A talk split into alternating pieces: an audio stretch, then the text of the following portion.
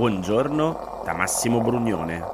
Oggi è mercoledì 21 settembre, mancano 4 giorni alle elezioni e queste sono notizie a colazione, quelle di cui hai bisogno per iniziare al meglio la tua giornata.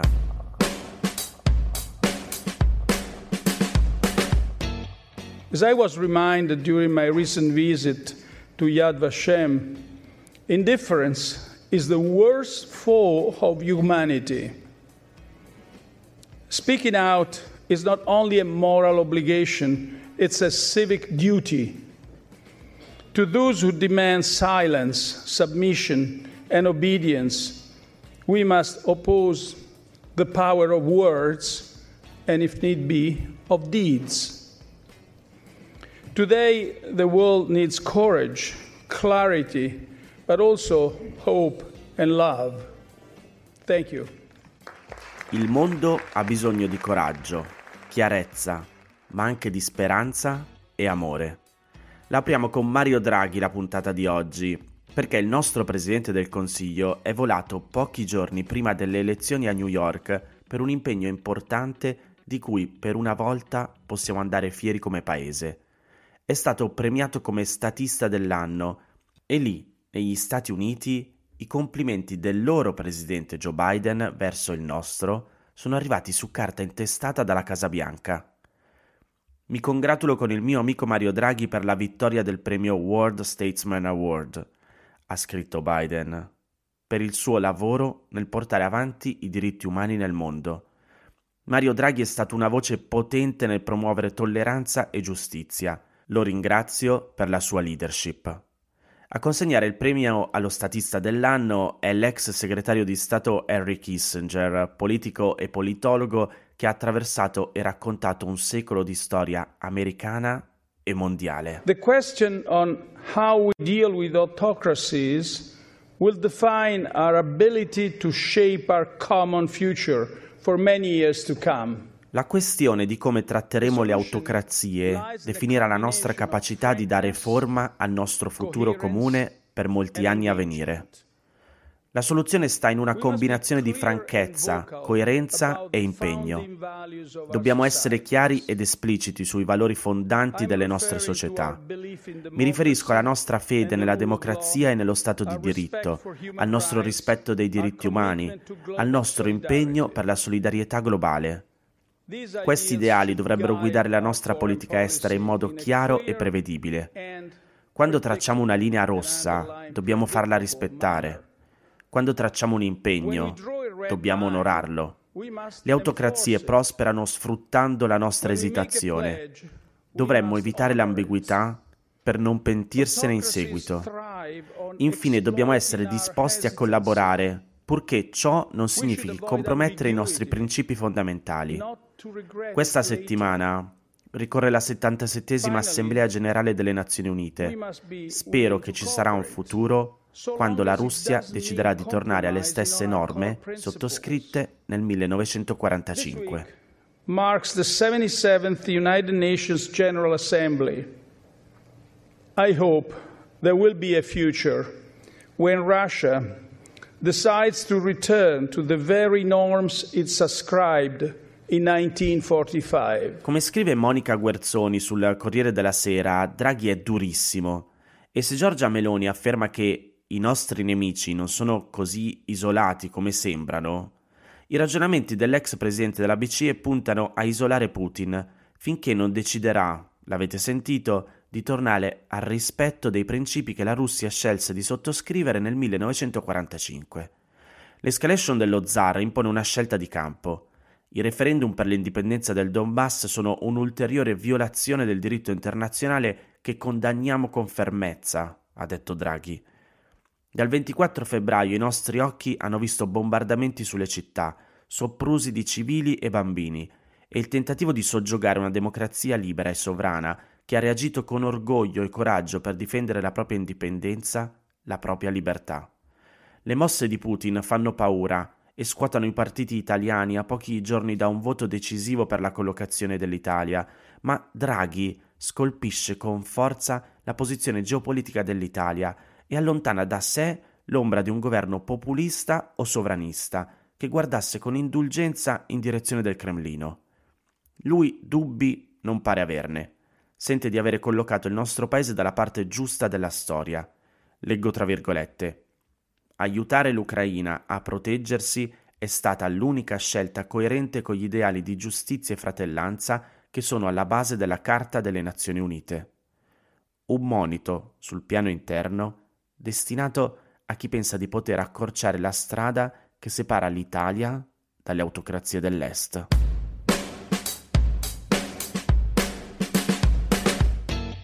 Se è così grave la potenziale vittoria della Meloni, ora eh, è un periodo in cui non si possono mostrare i, i sondaggi, ma potrebbe essere che più o meno il paese è a metà tra chi la vuole e chi non la vuole, solo che la metà che non la vuole è divisa per tre.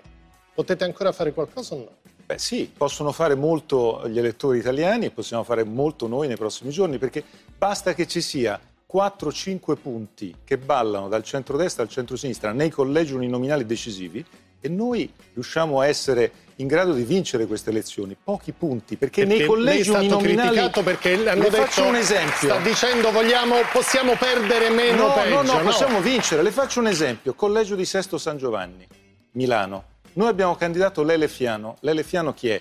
È un bravissimo parlamentare, ma porta anche la storia di una famiglia. Il padre è, è, è riuscito a salvarsi da Auschwitz. C'è tutta una storia molto forte. La destra lì ha candidato Isabella Rauti. Isabella Rauti. Beh? No, così. Isabella che Rauti. problema c'è? No, eh, ognuno può pensarla come vuole. La destra ha candidato Isabella Rauti contro non Lele per Fiano. il padre, lei no, dice per quello che ha detto in, in, molte Dopodiché, occasioni. Dopodiché lì o vince Fiano o vince la Rauti, nel senso che passa uno solo.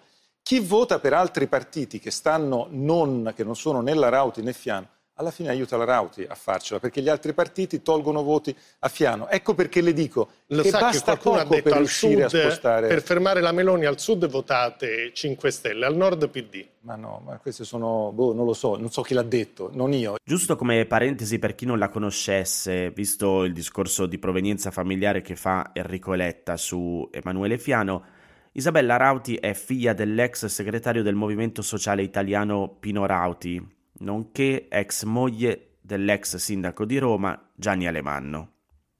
Ho voluto inserirvi questo passaggio dell'intervento di ieri sera del segretario del PD da Floris sulla 7 per due motivi. Il primo è che mi colpisce direttamente.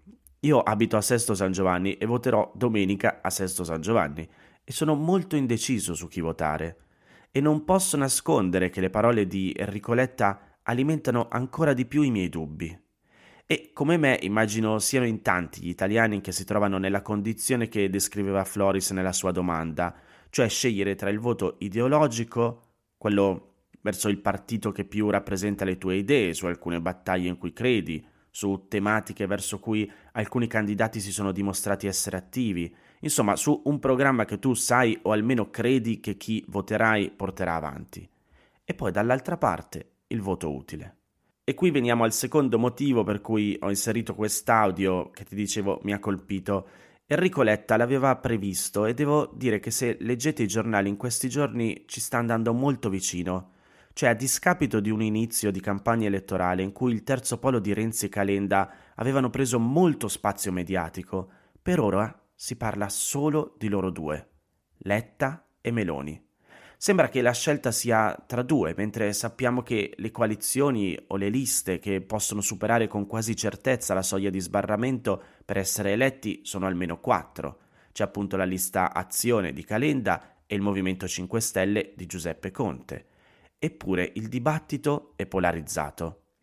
Qui una parentesi, se volete capire come funziona la legge elettorale e del perché sta succedendo questo anche a livello mediatico, andate indietro tra le puntate e ce n'è una proprio dedicata soltanto alla spiegazione di come si vota, come funziona la legge elettorale e quindi di come la vostra scelta va ad incidere poi sui risultati alla Camera e al Senato.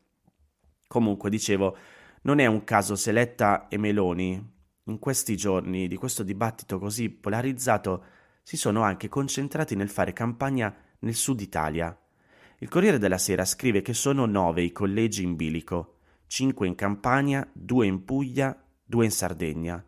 E i conti si fanno sul reddito di cittadinanza, che per quasi il 70% arriva in famiglie che risiedono sotto Roma. Vediamo i dati. In Sicilia i nuclei percettori pesano per il 6,3% sugli elettori, in Campania per il 6,8%. A percepire almeno una mensilità del reddito di cittadinanza nei primi sette mesi del 2022 sono stati 1,6 milioni di maggiorenni con diritto di voto, cioè 3,1% dell'elettorato complessivo. Ora, considerando la fisiologica astensione, quel 3,1% potrebbe pesare il 5% nelle urne e determinare l'assegnazione di circa 15-20 seggi in Parlamento. La percentuale però si fa notevolmente più consistente nelle regioni in cui si concentra il maggior numero di beneficiari di reddito di cittadinanza. Oltre i due terzi di questi, cioè 1,6 milioni di italiani maggiorenni, risiede nel sud Italia. Ma dove? In Sicilia i 293.000 nuclei percettori pesano il 6,3% sulla platea degli elettori di quella regione. In Puglia i 147.000 beneficiari sono pari al 4,3% degli aventi diritto al voto. In Sardegna sono 60.000 e pesano il 4%. Infine in Campania sono 340.000, pari al 6,8% del corpo elettorale. E proprio in Campania e in Puglia si concentra il maggior numero di collegi uninominali del Sud giudicati contendibili dagli istituti di ricerca. Incrociando i dati, quindi, la variabile reddito di cittadinanza potrebbe influire sull'assegnazione secca dei seggi nei collegi di Napoli Fuorigrotta, Napoli San Carlo, Giuliano e Torre del Greco, Bari, Molfetta per la Camera e ancora Napoli per il Senato, Cagliari e Sassari per Palazzo Madama. La domanda è chi ne beneficerà? Conte assicura da tempo che al di là dei pronostici il Movimento 5 Stelle conquisterà alcuni seggi.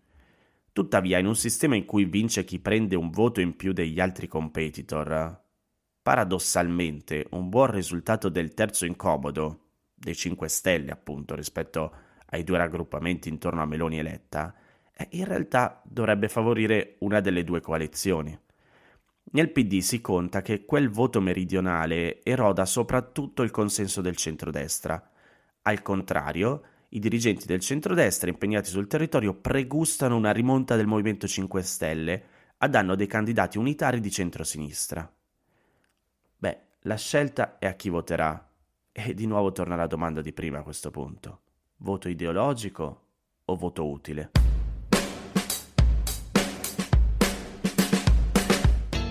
Milano Finanza oggi apre la prima pagina con il titolo Snobbati i soldi del PNRR. Andrea Pira scrive che la richiesta delle agevolazioni del recovery per sviluppare le filiere industriali delle rinnovabili e delle batterie si sono fermate a poco più del 60% dell'ammontare previsto. Dall'11 aprile all'11 luglio a Invitalia sono arrivate richieste per quasi 629 milioni di euro, cioè il 63% della dotazione da un miliardo prevista dal progetto. Uno dei dieci programmi di investimento di cui il Ministero dello Sviluppo Economico, guidato da Giancarlo Giorgetti, è titolare, con a disposizione circa 18,1 miliardi di euro, cui si sommano ulteriori 6,8 miliardi del fondo complementare.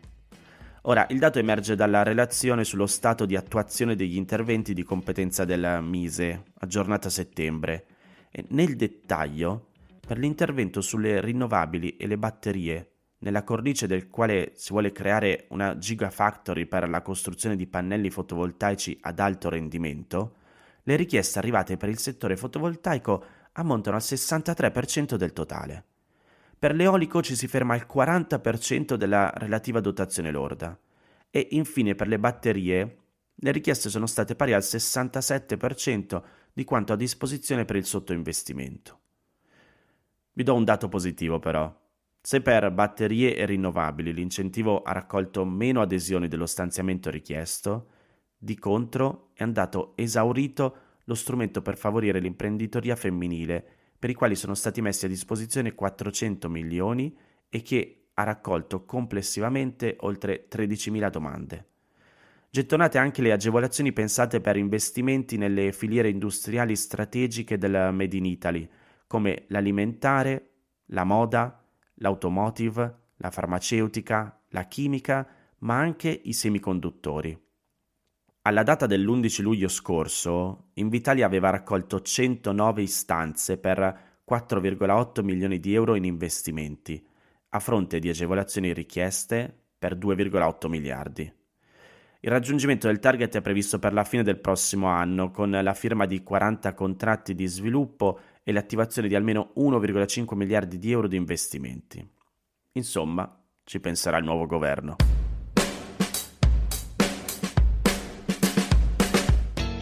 Queste erano le notizie a colazione di oggi. Se ti va di aiutarmi e sostenermi nella produzione di questo podcast, puoi farlo inviandomi un piccolo contributo dal sito www.notiziacolazione.it.